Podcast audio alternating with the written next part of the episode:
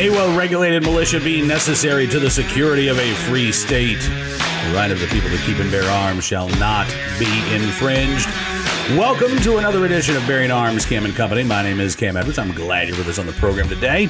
Uh, join me in just a moment or two, Amy Swearer of the Heritage Foundation, who was one of those giving testimony during the uh, House committee hearing yesterday on uh, gun violence and gun control, uh, shortly before the House approved a, a sweeping uh, set of gun control measures that will go nowhere in the Senate. A performative vote, and uh, according to Amy, very much a politically charged uh, hearing. Uh, which was my takeaway from the floor speeches, by the way, last night as well, before these votes were held. Like you could, this, this wasn't a debate. It wasn't a floor debate. It was supposed to be two hours of debate, but it really wasn't. It was Democrats accusing Republicans of not caring about kids, putting the uh, the, the the cash from the gun lobby ahead of human lives. Uh, and it was Republicans talking about how the proposals from the Democrats aren't going to actually do anything to stop the type of crimes that we're supposedly trying to address. Uh, after the debate, again, the debate was held. Uh, the House ended up holding a series of votes. Most Democrats, I think, all but four ended up supporting uh, uh all or uh, some of the measures that they were putting forth. Uh, and most Democrats opposed. I think the, or excuse me, most Republicans opposed. I think a couple of the gun control votes managed to get like 10 Republican House votes, which not a good sign for uh, the gun control activists who are going to get 10 Republican senators to go along with the deal. But uh, that's probably a discussion for next week. No deal has been reached uh, at this point. Anyway, so we don't have any specifics to talk about from that perspective, but we do have a lot to talk about regarding that uh, House hearing and not only what the Democrats want to focus on, but what we really should be talking about and those areas of agreement that we've actually found that Democrats don't want to act on. Even though we all sort of agree, yeah, this is important. Yeah, th- this this matters. This means something. But Democrats say no, not until we pass these gun control laws. Anyway, take a look and a listen to our conversation with the, the Heritage Foundation's Amy Swearer.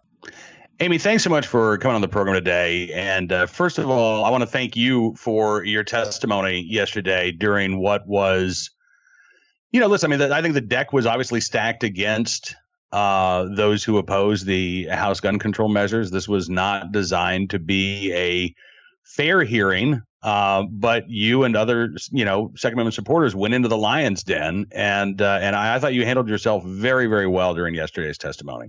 Yeah, well, I, I appreciate that, Cam, and you know, I like I I in a great sense agree. Um, you know, you just look at the the setup of the hearing uh, very lopsided. You know, when you're you're five v one on one on each panel, you know they, this is not this is not set up to be something where you want to have meaningful discussions. I think you look at uh, not all of the members, but you know a lot of the members, uh, especially from from the Democratic side, uh, just the questions that they asked, um, even just the opening statements um, from you know the, the, the chairwoman, just some of the things that were put into there that were blatant falsehoods. Um, you know the, the tone has been, like I said in my opening statement, it's it's predictable. This whole thing was predictable, and it's heartbreaking uh, because this does matter. Uh, this matters to you. It matters to me. We live in the same nation. You know, our, our parents teach in the same schools. Our, our kids go to the same schools. We, we live and work in the same places. Um, we're not unaffected by this. We just care enough to say when the laws you're proposing won't work. And we continue pointing that out and we continue being told the only reason you oppose this is because you hate kids. Not not because there might be something wrong with the laws that we proposed or there might right. be better alternatives, but you know, how, how dare you? It's that you hate kids.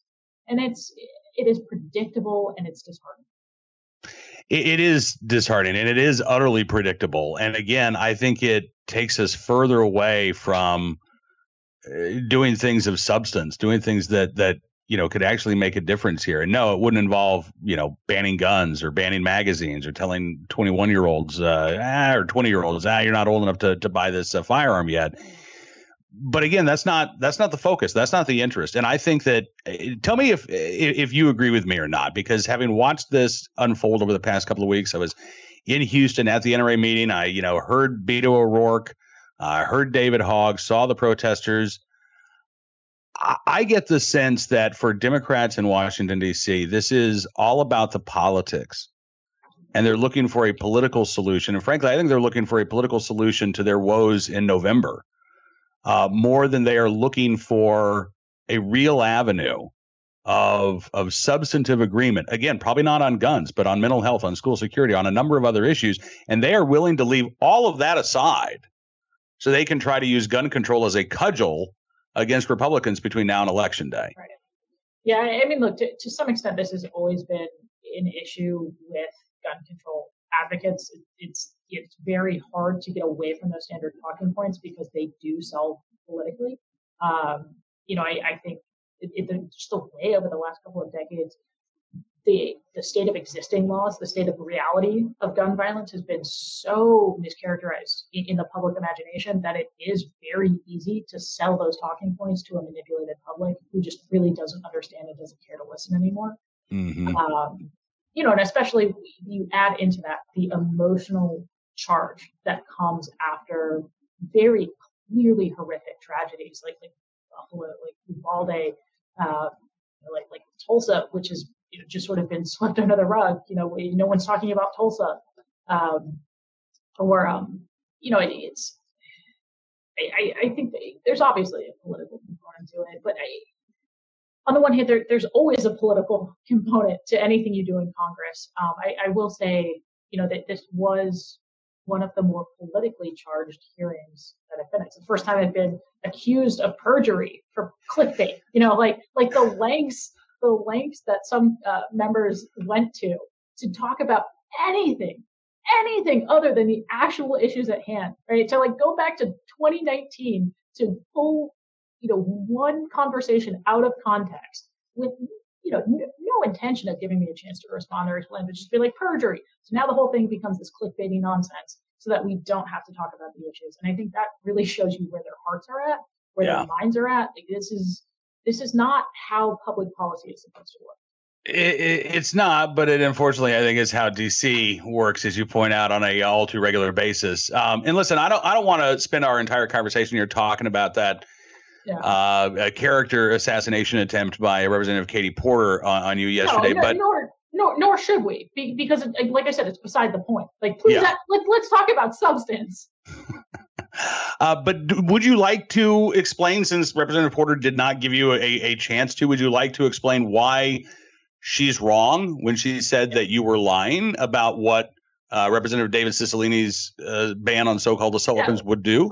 th- th- this idea that just because you've grandfathered in, in in a very vague way, you've grandfathered in pre-existing guns, does not mean that when you look at the rest of the bill in context, there are not a dozen other ways that otherwise law-abiding gun owners are very much at risk immediately, immediately at risk of within the blink of an eye becoming felons for basic things that again come down to possessing features, whether it's pistol grips or you know uh, magazines that you think aren't good anymore. Just, just the it is it is incredible to me that anybody could look at that bill seriously and not understand how at risk otherwise law-abiding peaceable gun owners are for yeah. grip or a magazine that you no longer think is constitution uh, constitutional. It's it's it's absurd, but it's you know again it's why she didn't want the answer to the question. She actually doesn't care to know how dangerous that bill could be for peaceable citizens. Uh, that it was never the point. No, any more than you know, talking about what we've seen in states that have. I mean, look, you talk about the grandfather clause, and we've seen this from California, from New Jersey. Uh, Democrats have no trouble whatsoever going back and saying, "Oh, you know what? We're going to amend this law we're going to take out that grandfather clause. And now those, you know, in the case of California, New Jersey, the, these magazines that you've lawfully possessed for decades, well, now it's going to be a crime if you don't turn right. them over, if or, you don't destroy them, if you don't get them out of the state. What they'll do is they, they will very vaguely and without, you know, specifying anything to the contrary say, okay, well, large, quote unquote, large capacity magazines, those are grandfathered in. The possession is grandfathered in for the owner. So if your wife even so much as takes possession of your gun with its high capacity magazine, You've now conducted a transfer, an illegal transfer. She is now in illegal possession of that high capacity magazine. People like, oh no, that was never the intent. We never. It's if it's not the intent, don't have the law written in such a way that it's not at all clear that that's not prohibited because that's what the law prohibits. Uh, which again is entirely the point and not what she wants to hear. Yeah. Um, you know, it, so it's. Uh, so, so let me ask you, Amy, uh, what do you think we should be talking about here? Um, again, I mean, you know, listen, Greg Steube, I think last night on the floor of the House pointed out that according to, I think this is the FBI's own crime statistics, um, there were, I think, approximately 0.1, no, 0.3% of 18 to 20 uh, year olds who were accused of a violent crime. And I think it was 0.013% of 18 to 20 uh, year olds were accused of a homicide. So the idea again of, you know, we're to, we're to target these uh, young killers by casting young adult that that doesn't fly with me. Um, you and I have talked before about the problems with red flag laws, these specific issues we have, but I'm curious to know what should we be talking about instead of these gun control policies that don't get us any closer to a safer society, but do strip Americans of their right to keep and bear arms. Right. So I, I mean, it, it's it's a comprehensive solution, and I think this was something that got lost on a lot of members yesterday. It was, you know, it's it's not one thing specific. It's not, you know, one thing, one thing. It's it's all of these things combined because violence is is very, you know, it's it's complex in nature. There is no one solution. But so you look at the different components, right? So we know that one of the things that has almost certainly uh, increased uh, violent crime uh, and led to that increase in violent crime in a lot of uh, states and, and, localities, but some cities in particular, um, was some of the, the, the lack of policing, if you will. You know, whether it's you look at it from from rogue prosecutor standpoints, um, you know, I think there's a, a whole lot of of evidence for that, where you fail to enforce the law, where you tell communities that police are evil, it, it breaks that, that, that bond of trust. You need to rebuild that bond of trust. You need to rebuild a lot of these decimated police forces um, because that matters. You know, is, is that a hard thing for the federal government to to step up and be like, yeah, we can enforce federal laws, but we can't make state and local prosecutors do the same? Yes, but it's still part of the conversation that needs to be had. Um, if you want to talk about specifically preventing tragedies like Uvalde, um, you know, what, what was mind blowing to me is, is we, we will talk about universal background checks until the cows come home. These shooters, with again, perhaps one exception in the last 20 years, already passed or were capable of passing background checks. Would not have stopped a single mm-hmm. one of them. What almost certainly would have saved 21 lives in Uvalde, but keeps getting locked, is a single locked door. And again, that's that's not to blame the teacher. I, I you know I, I, I think there's very clear evidence at this point that the, the teacher thought the door was locked. Uh, but had that door been locked, the cops are now confronting that kid outside of the school instead of inside of the school while he's barricading himself into a classroom. That's a very different context uh, to confront. Um, again, is that always going to save lives? No. Has it prevented at least a couple that I'm aware of in just the last year where someone was prevented from getting inside of the school? Yes, this, this is important. Um, you know, these are features that you walk into the halls of Congress. You just can't walk into any unlocked door. You know, people will be like, oh, well, we don't want to make our schools into prisons. Do you feel like you work in a prison when you walk into an office building that has secure access points and limited points of, of you know, uh, public entry?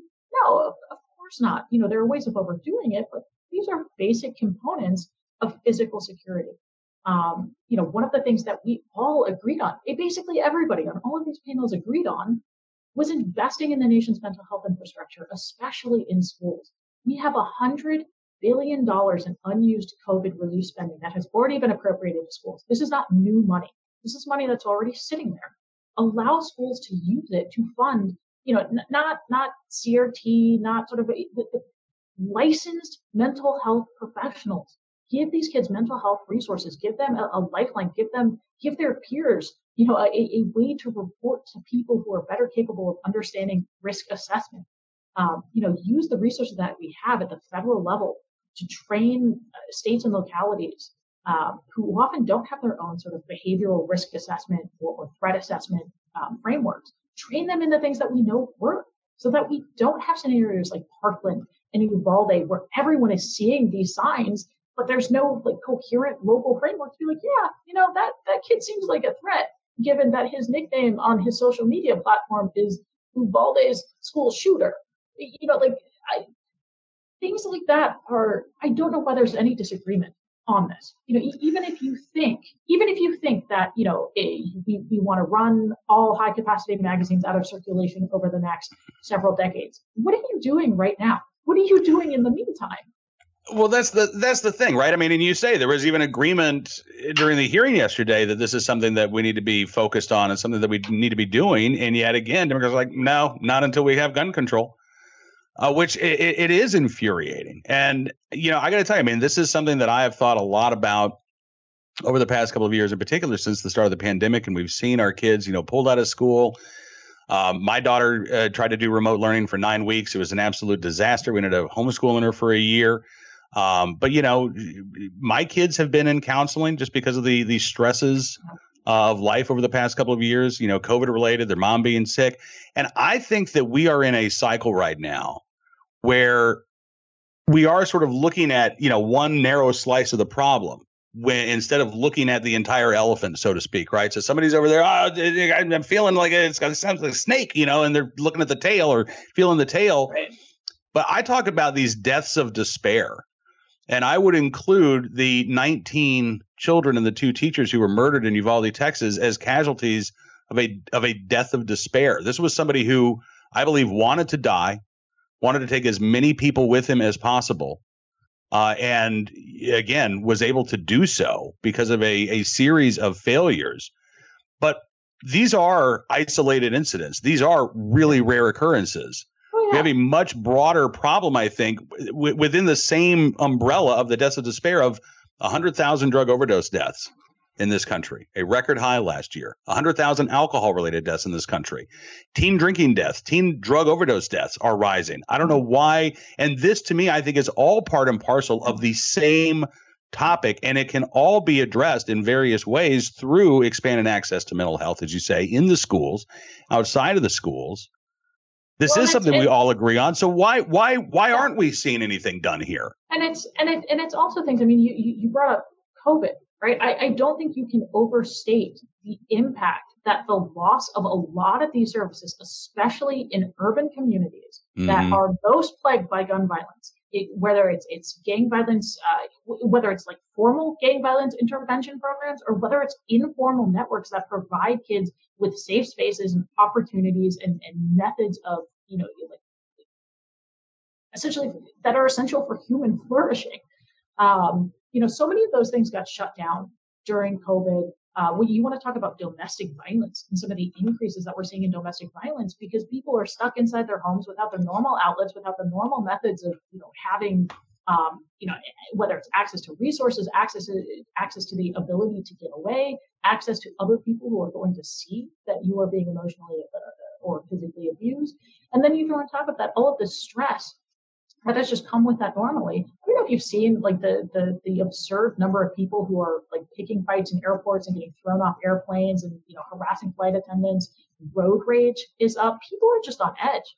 Like like people's threshold level for patience is is and, and so when you add those stressors to people who are already on edge, you know, whether it's like the kid in Uvalde, um, you know, whether it's the loss of a job, whatever, it, it, it, it makes somebody that much more likely to sort of flip that switch into violent behavior, um, or to fall back into, you know, if we're talking about um, more like urban centered violence, into those sorts of behaviors. I mean, how do you talk about the, the, the absenteeism rate in schools right now is still absurd because yeah. once you get kids behind in that way, well, of course they're not going to go back to school. Of course they'd rather be out. You know, like DC right now is experiencing this massive increase in, in juvenile uh, carjackings, and a lot of them aren't.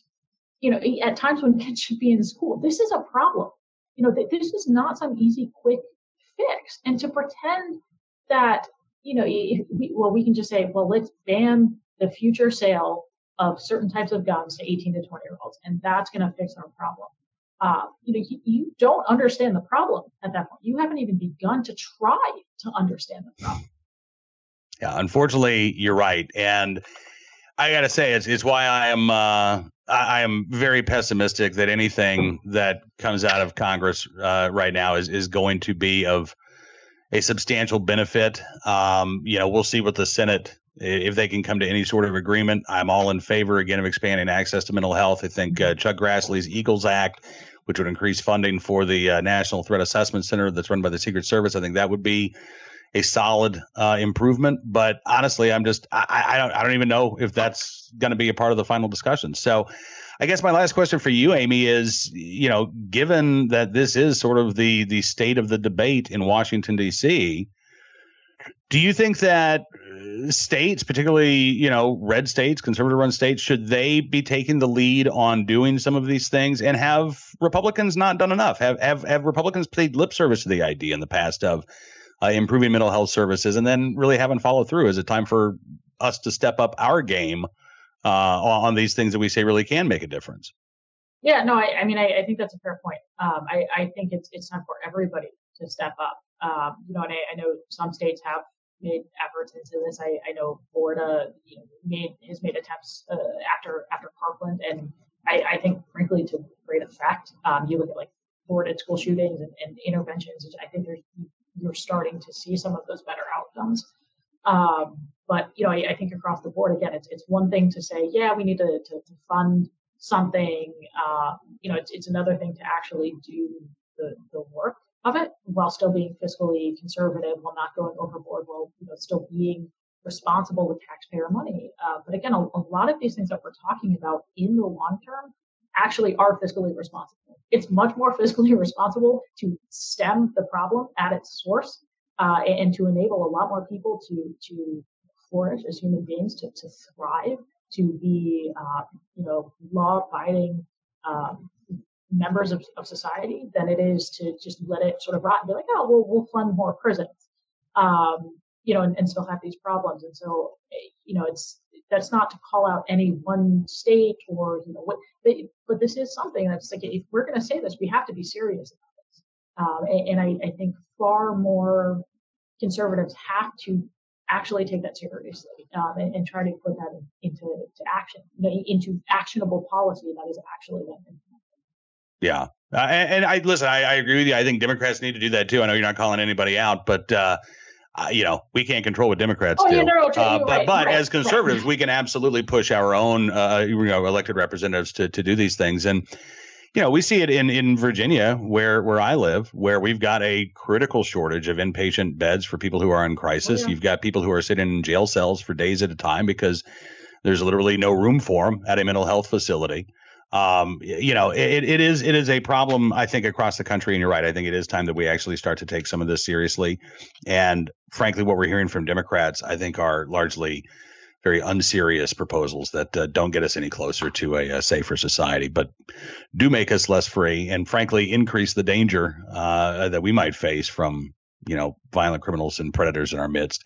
Uh, Amy, listen, I really appreciate you joining us on the program today. It is always good talking to you. It has been far too long, but I hope we get a chance to do this again very soon. Yeah, no, I appreciate you having me on, and I look forward to next time.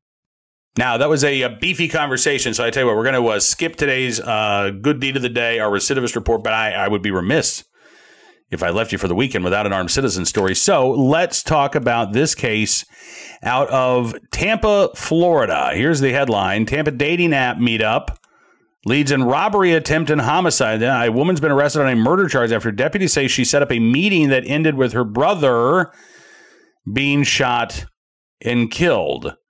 Uh, Tatiana Makiva Gaston, 23 years of age, uh, arrested last Friday, charged with second degree murder in connection with the shooting that took place back on May 31st. She was released, by the way, from jail same day she was arrested uh, after she posted $15,000 bail. Police say that uh, Gaston matched with a person on the dating app BLK who was posing as a 22 year old woman named Jada. She asked the person to meet her at an apartment complex where her 18 year old brother was waiting with the intention of robbing them. Uh, that brother, uh, Jermon Kennard. And according to the uh, Tampa Bay Times, when Kennard, who was wearing a mask, threatened the person with a knife, that person shot Kennard with a gun that was concealed in their waistband. Kennard taken to uh, Tampa General Hospital where he died of gunshot wounds to his head and to his chest. Gaston later told police that she thought her brother was going outside to sell somebody an iPhone. She said she then went outside the apartment complex to check on him and saw a guy she didn't know walking away from a, a car that was parked near the building. She couldn't find her brother, and she said she heard five gunshots. She identified the uh, man as the quote boy who killed her brother. But police say that text messages contradict Gaston's story. So, in that she had asked her brother to come outside before this person showed up. Uh, the Tampa Bay Times also reports that nearby motion sensor cameras captured the robbery and placed Kennard and Gaston at the scene. Uh, the knife uh, was not visible in the footage. The shooting was not captured on video. Uh, police say that even though she did not pull the trigger, she's still being charged in her brother's death because of a Florida statute that says when a person is killed in a felony or an attempted felony, such as a robbery, anyone involved in the crime can be charged with murder. As for the intended victim, we actually don't know a whole lot about it. I mean, it sounds like, again, this was somebody, uh, while Gaston was posing as somebody who wanted a date, this guy was apparently posing as a 22 year old woman who wanted a date. Uh, which raises some other questions entirely. Again, we don't know all of the circumstances surround this uh, surrounding this meetup, uh, but from all accounts, it appears that the 22 year old who shot and killed the 18 year old suspect in self defense is not going to be facing any charges. Uh, I, I, I don't know what charges they would be facing. Certainly not any charges in connection with uh, acting in self defense. And I guess catfishing or posing as a 22 year old woman when you're actually a guy isn't a crime, although it uh, it's a little weird. Anyway, that is going to do it for this edition of Bearing Arms Cam and Company. I do appreciate you being a part of the program. Don't forget, we will be back with another Cam and Company on Monday, but we'll be constantly updating BearingArms.com Friday, Saturday, and Sunday with all of the latest Second Amendment news and information that you need to know about. And there is a lot going on these days, so I would encourage you to visit the website, check out what's going on, share all the information with uh, your friends and fellow Second Amendment supporters. And again, I look forward to being back with you on Monday. Uh, if you like what you see at BearingArms.com, by the way, you can always become a VIP subscriber. All you have to do, go to BearingArms.com slash subscribe, use the promo code GUNRIGHTS, and you can get a significant savings on your VIP membership.